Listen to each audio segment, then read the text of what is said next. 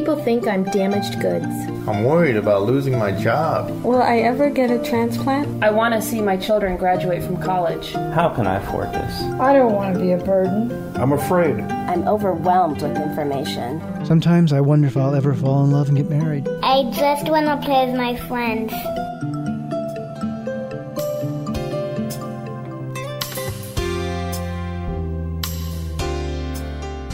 You're listening to Kidney Talk, streaming health, happiness, and hope to the renal community with your hosts, Lori Hartwell and Stephen First.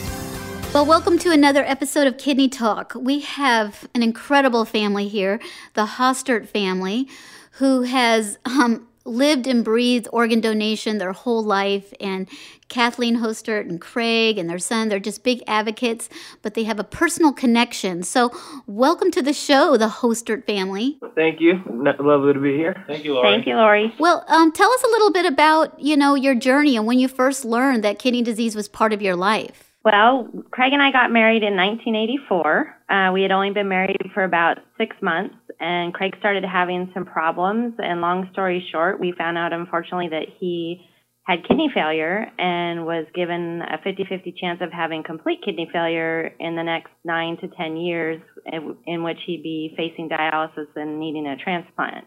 And did you know anything about kidney disease prior to that? We knew absolutely nothing. Oh, wow. That seems to be the case of most of the population, huh? Yeah, and it was quite a shock, to learn that something can go wrong with your body, because all of us think we're going to be, when you're 18, 19, 20 years old, you think you're going to be healthy for the rest of your life. You don't even, it's incomprehensible that anything can go wrong. So it was pretty traumatic, especially when I was told, and I remember very well, when my creatinine had gone up considerably. I was having headaches for weeks and weeks, and finally went to my general practitioner. And, he knew about my situation, my diagnosis, and he said, Craig, I think we need to do your lab work and see where you're at. And my creatinine was at 6, and he called Kathleen, and she didn't want to come in and tell me because we knew what that meant. And that, if I remember correctly, that was in September, and got me into a nephrology group, and they wanted me to start dialysis in December of 1995, and I didn't want to before the holidays, but that was pretty much a shock because we didn't know anything about kidney disease, and it was just scary. Now, Kathleen, I know you donated a kidney to Craig, so tell us about how that took place, because 1995, that was in the earlier stages of spouses donating kidneys, wasn't it? Exactly, it was, and that was, I think, before a lot of Google searches, so there really wasn't a lot of places to find information, but Craig's brother actually was an identical sick match, and we were on such a high from that, thinking, oh my gosh, this is finally going to be over, because when Craig started dialysis, our son Justin was only 7, and I was only 6 months pregnant with our daughter Nicole, so we were facing a lot of things going on and trying to figure out where our life is going. So when we found out about Craig's brother, we were just on cloud 9, but only to find out he had borderline high blood pressure and was ruled out as a donor. So we actually were meeting with Dr. Danovich from UCLA, and he looked at me and he said, well, you can be a donor, which I had no idea. I knew nothing about, non-related spouse possibilities, if that was an even option. So I went ahead and got tested and found out that I was a match. I actually didn't tell Craig for a while. You like to keep a lot of things from Craig. Well, apparently. Yeah, I know. I don't know what that's all about. We had come off such a high from his brother, so I didn't even know if I was a match. So I thought, you know what, I'll just start and see if it's even a possibility before I tell Craig. So, Craig, when did you learn that you were going to get your wife's kidney, and what were your feelings about that? Well, I'd started dialysis in January, and I'd been on dialysis for about 2 years at that point in time. It was a tough decision to make when she came to me and said, once my brother Chris was ruled out, it was pretty, it was pretty hard to take. But at the same time, we told the transplant team at that time when they were very waffling whether or not he could be a donor, we just had a meeting and said, can he be a donor or not? We need to move on if he can't be. I need to have this uncertainty out of my life to a certain extent, and it was tough, but at the same time, it was a relief that he couldn't be a donor. Let's kind of move on and see what comes next. And that's when Kathleen said, oh, by the way, you know, I've been tested, and guess what? I'm a match. Wow. I'm going to give you a kidney. And my first response was, no, you're not. We're not even going to consider doing that. You know, and here's what happened, Lori, how I finally made a decision to accept such an incredible gift was I was on dialysis one morning, and, you know, I just cannot remember the tech's name, but it was a woman, you know, and she was a traveling technician, so she would work at a center for a while and then move on to a different center. And she liked doing that because she was from England. And so she was kind of traveling the United States, and it was kind of neat. But she had been there a while. And so I got to know her. She got to know me very well. So one morning she's hooking me up, and I told her, I kind of said in a nonchalant way, you know, guess what, Kathleen, because they all knew Kathleen because she'd come down and sit with me. I said, yeah, Kathleen wants to go ahead and give me a kidney. And I go, that's not going to happen. And she stopped. She sat back in her chair, and she said to me, why wouldn't you take her kidney? And I said, I just don't want to subject my wife to anything like that. And she says, Craig, you know it's perfectly safe. You've done all the research. You know it's okay to do that. And it's the best thing for your family. That's what did it for me when I realized, you know, this is the best thing for all of us, not just me. It allows me to become, you know, because we all know, Laura, you know how dialysis is, and it just wears you down. In doing this, I thought, you know, it is the best thing. It'll give me back to Kathleen. You know, I can be the man and the husband that I want to be, should be, and then I can be the father to my kids. Because Justin just didn't understand a lot of times why I would sleep all day on Sundays. You know, because you're just tired and yeah. Well, Kathleen, so tell us a little bit about the family dynamic. So you have two children at home when this happened? Yeah, at the time of the surgery, Nicole was 2.5 and Justin was 9. We sat down with Justin at the dinner table probably about a month before everything was finalized. And we said, you know, Justin, Mommy's going to get tested to give Dad a kidney. And at that time, he ran off from the dinner table, was crying, he was mad at us, and Craig and I just kind of looked at each other like, uh-oh, you know, and we just kind of dropped it from there.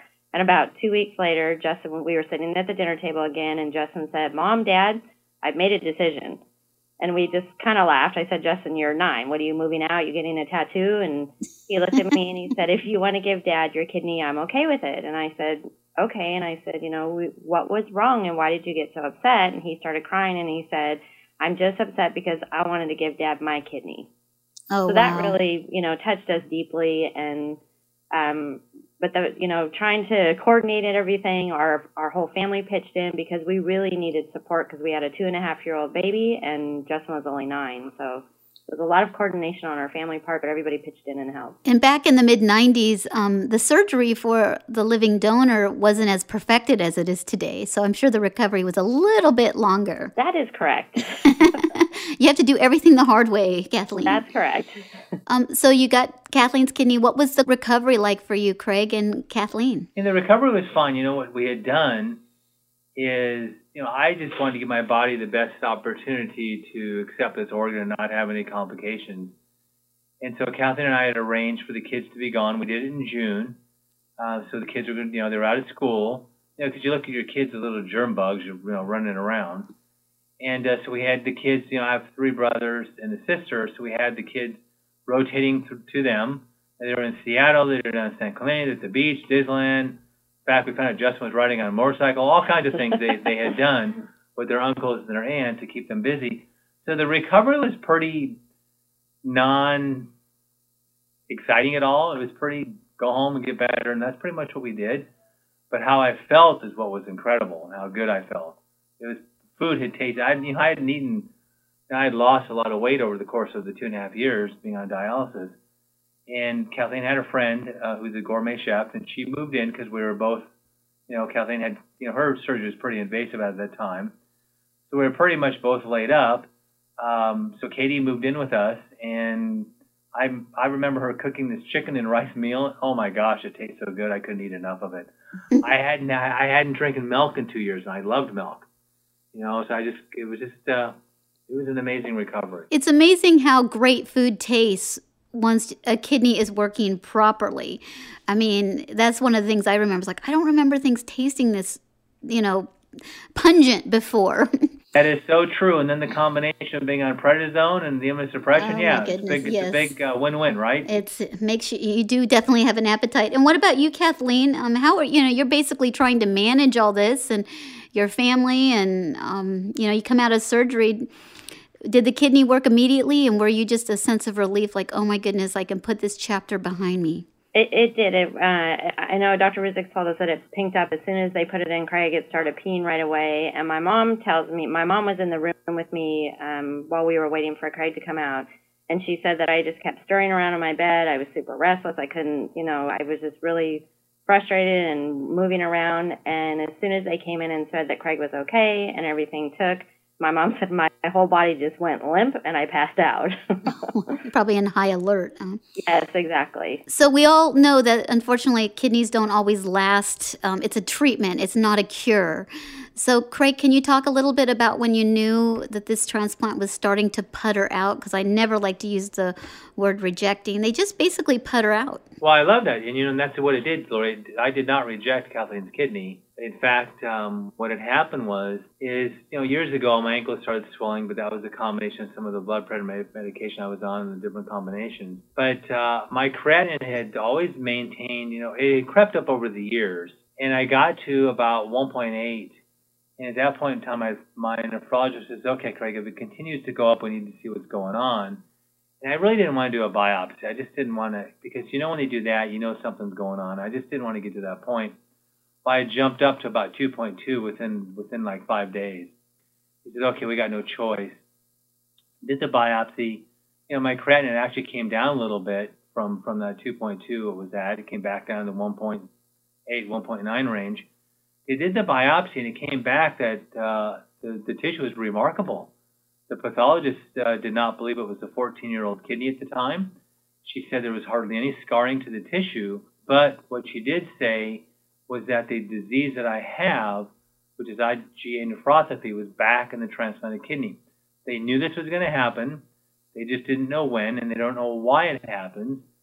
So I go into my doctor's appointment and to go over the results of the pathology report, and he said, Craig, this can take months, this can take years for anything like this to happen, for the kidney to actually fail.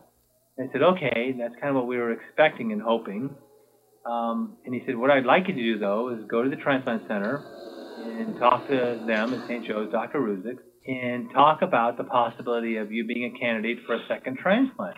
Okay, we'll go talk to him, and that's what we did. We set an appointment, and that was for, I think, on a Wednesday, and we were going away that weekend prior to that, and my nephrologist said, just drink a lot of water while you're gone and go have a good time, and we'll see you when you get back. So we did. We went away. I drank a lot of water, came home, went to my appointment on Wednesday, and Dr. Ruzicka, we discussed, what a candidate needs to, medical condition need to be in, and I felt I was fairly healthy. But at that point in time, Murray, it never even came across our mind that the possibility existed that I may not be a candidate for a second transplant. And that was really kind of scary and kind of a reality check at that point in time. So we go home, after talking to Dr. Ruzicka that night, and I was at Kathleen's office the next day, and I was meeting with Glenn Mitsuki, Glenn at One Legacy. We're having lunch, and I stood up and I said, Glenn, I don't feel very well. I feel a little dizzy. And I always take my blood pressure all the time. Most transplant patients should. In fact, most dialysis patients should always monitor your blood pressure. So, and I've been very religious about taking my blood pressure almost every day for the last 14 years. And Kathleen happened to have my blood pressure kit in her office, and I took it, and I was like 210 over 110, very high. So I called my nephrologist, and he said, okay, Craig, I want you to go home, lay on the couch, take a clonidine, and see if we can get this to come down. Call me in an hour. So I did, and it hadn't budged. And he said, you know what, we can go back and forth all day on this. Let's get you in the hospital. So they admitted me in the ER, did my blood work. My creatinine now was in the 3s. All within a week, Lori. Wow. Within 4 days, I was back on dialysis. My creatinine was almost 7. So the kidneys shut down really, really fast, and they have no idea why. So you had your transplant for 14 years, and then the reoccurring illness of IgA nephropathy, is that how it's called? I can't say the word. IgA nephropathy reoccurred in the kidney. And so, I mean, that must have just, you know, when you heard the news that your creatinine was starting to rise and your blood pressure was getting higher, and I can't even imagine, Kathleen, I mean, I'm sure you thought, well, there's a solution for this. I can fix this, right? What can I do? I can just feed him low-sodium food, or, you know, make sure he never eats a piece of salt again. But I can't even imagine. Well, I can't imagine, actually, because my kidney of 20 years started to putter out, and I was then, you know, transplanted again in 2011. But as a family, I mean, you guys have dedicated your life to raising awareness for organ donation. You run an incredible walk that is, I can't even imagine how many thousands of people show up every year at your Donate Life Run Walk. You're educated about organ donation, and was it the first thought was just to get another transplant, or were, because of the reoccurring illness, that was not a possibility? You know, once we talked to Dr. Ruzicka, he said, you know, more than likely I'm a candidate, but I still have to go through all the testing for a second transplant. And it was kind of funny, Lori, I'm in the hospital room, my son's in there sitting on the bed. He said, and he was like, no big deal, Dad, you know, so what, your mom's kidney, you know, I like your word, putter is puttering out. No big deal, I'll give you a kidney. It was almost so nonchalant, like no big deal. You know, we know more, we know better, that there's a lot involved with that, but a second transplant, I felt, was always an option, always. So is Justin in the room? Yeah. So Justin, tell us about, you know, do you remember your comment when you were 9 years old saying, well, I wanted to give you a kidney, Dad? No, but they showed me the piece of paper where they, like, signed and notarized it and everything. So tell us about, you know, you obviously were educated on organ donation. So what was your initial thought when you knew your dad needed a kidney? Well, I mean, that was in, like, late August. And I remember, you know, when he was in the hospital for those, like, for that 4-day stretch. And when he started dialysis, once he got out of the hospital, we went and saw Dr. Ruzicka, his transplant surgeon. And, you know, that's when Dr. Ruzicka kind of laid it flat out there and said that you will need to have a kidney transplant at some point. And I just remember sitting in the room thinking, well, it's an easy fix. You know, I mean, I think that's kind of just my nature, is I find a problem and I fix it. And that's exactly what I had the power to do, was to fix it. It was never a second thought or anything like that. No, you know, whether I had to strap him down to the table myself or not, I would do it. And, you know, he'd have to take the kidney no matter what. Now, how old are you, Justin? 24. 24. And now, what did your friends think about this? I kind of got mixed reactions. Some of them didn't really realize, I think, just the magnitude of what I was going to do until it happened, you know, until they saw me, you know, out of surgery or came and visited me in the hospital. And then, you know, others just thought it was the coolest thing that anybody could ever do, and, you know, such a great opportunity. And, you know, I had some of my friends tell me that I was their hero, you know, and I think, and as grateful as I am that they say those things, I mean, I just make sure I reaffirm to each and every one of them that they are just as able to do something like this as I am. And, you know, I'm no different than one person, and anybody who feels compelled to do this can do it. I mean, it's just a matter of, you know, whether that comes across your life plan or not, you know. Now, I want to know, when you had the surgery, and what was your recovery like? It was pretty darn easy. I mean, I was out of the hospital within 1 day. You know, I came out, we had the surgery at like 5 a.m, and I was in the hospital room by like 3 p.m, and I was going home the next day about 1 p.m. And, 'cause they do it all laparoscopic now. So, I mean, my recovery was pretty easy. In about a week and a half, I felt pretty much, you know, back to normal. I was just kind of sitting around the house and things like that. I felt back to normal. And I got the better end of the deal, that's for sure. Now, did they hire you as chef? That's what I want to know. No, they didn't. And that's, you know, I mean, that's kind of the sucky thing when you go, you know, the second time go around, you don't get all the good stuff. But you had to have Chef Mom. Yeah, Chef Mom. Chef right. Mom. And Craig, what was the second transplant? Was it pretty smooth like the first one? Yeah, I think so. It was. I was more aware of everything that was going on, you know, because of all the education I've obtained over the last 14 years. So I knew more. It wasn't going into it a little bit naive, you know, so I think it made me more aware of everything. I think it was pretty easy, actually, the recovery. And what's your creatinine now? Last time it was 1.03. Isn't that a wonderful thing? And Kathleen, I guess, you know, here you are, the one that started it, like, I'm going to give you a kidney, let's get this family affair going. And what were your thoughts? Your son and your husband were in surgery at the same time. And I imagine you think, I wish I was in surgery, not my son, but, you know, you only have two kidneys. This time just seems so much harder than last time as far as coping with everything mentally for me, getting through everything. And one of my really good friends said, Kathleen, the reason you're having such a hard time is last time you were able to save your husband's life, now you're helpless. And right. you have to rely on somebody else until Justin came forward. So I think the biggest hurdle was because of complications. Justin was at UCLA and Craig was at St. Joe's. So for me, it was, where do I go and who do I spend my time with? And so everything, you know, the stars aligned. It was an incredible day. It was when the emotions were there, we let him out. We went with Justin to the hospital in the morning. I got to see him go into surgery, and then I had the privilege of seeing his kidney come out in a box. And I was able to kiss the box before it went in the courier.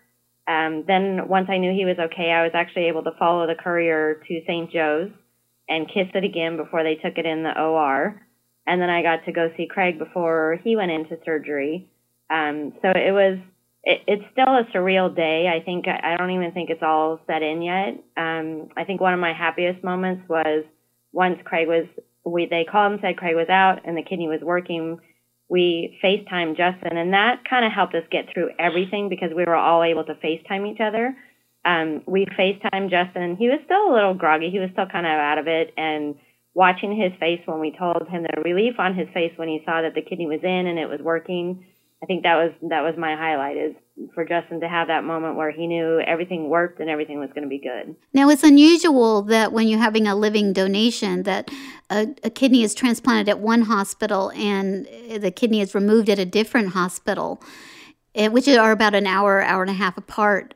Is that common, or was it just because of surgery schedules or physicians available? It's actually kind of common to do something like that. In our case, it was just because the surgeon who was supposed to operate on me down at St. Joseph's actually had some type of emergency medical condition and needed to have surgery himself, so he was going to be out for 6 to 12 weeks. And you know, for me and what my schedule was like with school and everything, and just, you know, seeing my dad have to do the fight every day, and you know, you could start to see it wear on him. I thought that it's not worth it to wait that long. So you know, we kind of pushed Dr. Ruzicka to figure out another alternative so that we can still do it on the time schedule that we wanted, and you know, that was the solution that they came up with. I know that I had originally had a transplant in December. It was scheduled for December, and then it was pushed back till February, and that was the longest 10 weeks of my life, you know, because you just like want to get it over with. Like, let's just move on to the next chapter, so I can certainly understand that. Yeah, ours was actually canceled twice before. Oh my goodness. Isn't that, it's just like getting a false alarm for a kidney, and you get to the hospital and you think you're going to get the deceased donor kidney, and then it's like, you know, it's just, it plays havoc with your emotions, that's for sure. Yeah, we were just kind of left with what's next every time. So tell us a little bit about, you know, you guys basically have dedicated your life to raising awareness of organ donation. You're a walking billboard for living donation. Can you tell us a little bit about your walk that you have every year in Fullerton? Well, you know, Lori, when I left dialysis for the first time, it was hard, you know, because you're there for so long. Anybody that's on dialysis knows this. They become your second family, and you get to know the other patients that are sitting around you. And I always remember going in one time, you know, I got in there early one morning and there was a little 8-year-old girl sitting in my chair. And I had no idea kids had to go through this. It was heartbreaking. I remember calling Kathleen on the phone saying, wow, I can't go through this. I mean, I was really distraught. And then we had a good friend of ours who didn't qualify for a transplant because he had diabetes and it had taken, you know, his limbs, his legs. And he was in pretty bad shape and involved, he was just depressed. And he ended up passing away. But then you have the other patients that are healthy, that are somewhat healthy in dialysis, you know, and doing their best and keeping their spirits up. And we didn't know much about transplants at all, Kathleen and I. So when we received the transplant, we felt that God gave us this for a reason, that we're supposed to do something with our experience. And it took a while, you know, a few years, but we tried to volunteer for numerous organizations, and they didn't have a lot of events for us to do. And so we started looking on the internet, and I noticed that there were a lot of walks, you know, that were around the country for kidney disease. And there was nothing in Southern California. In fact, I don't think there was anything in California at the time. And I remember talking to certain organizations, asking them, why don't you do these events? And the response I got was kind of cold, and I thought, okay, well, you know, that's pretty sad. But eventually, they finally had a walk that they had put on, and it was north of LA. And we thought, oh, we couldn't wait to go. You know, I mean, wow, we finally get to give back and try and help those people that are still on dialysis, giving them hope. You know, what can we do? Because education was very sparse. There wasn't much. You could find out about kidney disease, how do you take care of yourself. Now, that's why your program is fantastic, because this stuff wasn't around. And so we go to this walk. It was 110 degrees outside. It's promoted to dialysis patients and kidney transplant recipients, and that was it. They have a banana walking around. Well, you can't eat bananas when you're on dialysis. They had chili. You can't eat chili when you're on dialysis. And it was not really something we felt really connected to. So Kathleen and I got on the freeway, the 101 freeway here in Southern California, driving home, and we both looked at each other at the exact same time and said, you know, we can do a better job. So we started brainstorming. Kathleen was a fourth grade teacher at the time, and she had the summers off, and we had rented a beach house down here in Newport Beach, and I would commute to work and come home, and every afternoon I come home, she's facing the beautiful Pacific Ocean with her cell phone up to her ear. I asked her, what are you doing? I'm planning our walk. We're going to do a walk. And we're going to do it, and we're going to start, raise money. We're going to get good educational information out to the dialysis centers. We're going to figure out something because we felt that's our home, that's our roots. We have a responsibility to give those people hope. So that was the birth of the Southern California Donate Life Run Walk. Our first year was in 2003, and we had about 1,500 participants. It was a wonderful event. I mean, a lot of patients came out. A lot of people came out. We were able to show these dialysis patients, people that are on dialysis doing just fine. You know, showing them people that have a transplant. Look at the miracle of a transplantation. There is hope. Just keep yourself healthy. Do the best you can. You never know when your number is going to come up. So we felt we were doing our part, trying to give a little bit of hope out there. So it was something we promoted heavily in the dialysis centers. Fast forward a couple years, Kathleen and I met a donor family, and we thought, wow, you know, this walk has to be about all transplants, not just kidney transplants. So we started promoting, and everybody kept telling us, why aren't you working with, you know, the Organ Procurement Organization for Southern California? We didn't know who they were. So we had connected with them and realized, you know what, this is much bigger than us. This is much bigger than a kidney transplant. There's a lot of people affected out there by transplants. What can we do to get this word out there, get the public to know? Because, you know, Lori, not enough people say yes. Right. Organ donation, you know, just people being aware to sign up to be a deceased donor. You know, they think they're going to go to the emergency room and they're not going to save them. And there's so many misconceptions about organ donation. So today, how many people are at your walk? Because this thing is enormous. Well, last year we had a little over 11,000, and it is the largest gathering in the country to promote organ and tissue donation. Wow. You guys should be so proud of yourself. Basically, you know, you took your adversity, turned it into helping others, which is ultimately the best way to be happy is to help others. And that's what I've learned. Well, we're going to wrap this up, but you know, Kathleen, Justin, I mean, I wanted to know, do you have anything in common? Or my question is for Craig, do you have any traits that, you know, were Kathleen's or Justin's, like they all say, you know, oh, now, do you leave the toilet seat down for sure because you have a female kidney? There is something. I believe there's something there. Don't know what it is, but Kathleen would say I'd get moody about every 28 days. You know? And we confirm that on the calendar. He has a period every 28 days. and then Justin's a great golfer, and I've been struggling with my golf. And I went to a golf tournament maybe 3 or 4 weeks ago, probably one of the best games I ever had. So I think I got his golf swing. Oh, that's wonderful. I'm still waiting to argue with myself in the mirror, but that hasn't happened yet, but I'm waiting. And the funny thing, when they were recovering, Lori, they would both be sitting on the couch, and all of a sudden – they'd both get up at the same time and go in the bathroom. Oh, the kidneys in sync, huh? Yeah, and then Justin has a habit. Justin doesn't sing. I never hear him singing songs. I always hear him whistling songs. So every day when I was driving Craig to labs, I noticed he was whistling all the time. He'd wake up in the morning, he was whistling, in the afternoon on the way to labs, and it finally clicked with me that, oh, he picked up Justin's whistling. Oh, that's amazing. Well, I wish all of you much success. I look forward to seeing you guys and look forward to, hearing all about your walk and the success and the hope that you bring to the community. So thank you for being on the show. Thank you, Lori. And you know what? Big applause to you for everything that you do. You're amazing, Lori. Thank you, Lord. We can control our own destiny. We can take charge of our health and ask questions about our medical options. We can form partnerships with our healthcare team. We can take steps toward self-improvement. We can be sensitive to the impact of our disease on our family. We can sing, dance, laugh, and enjoy our lives. We can appreciate today and look forward to tomorrow. We can help and support our fellow patients. We can pursue our hopes and dreams. We can make a difference.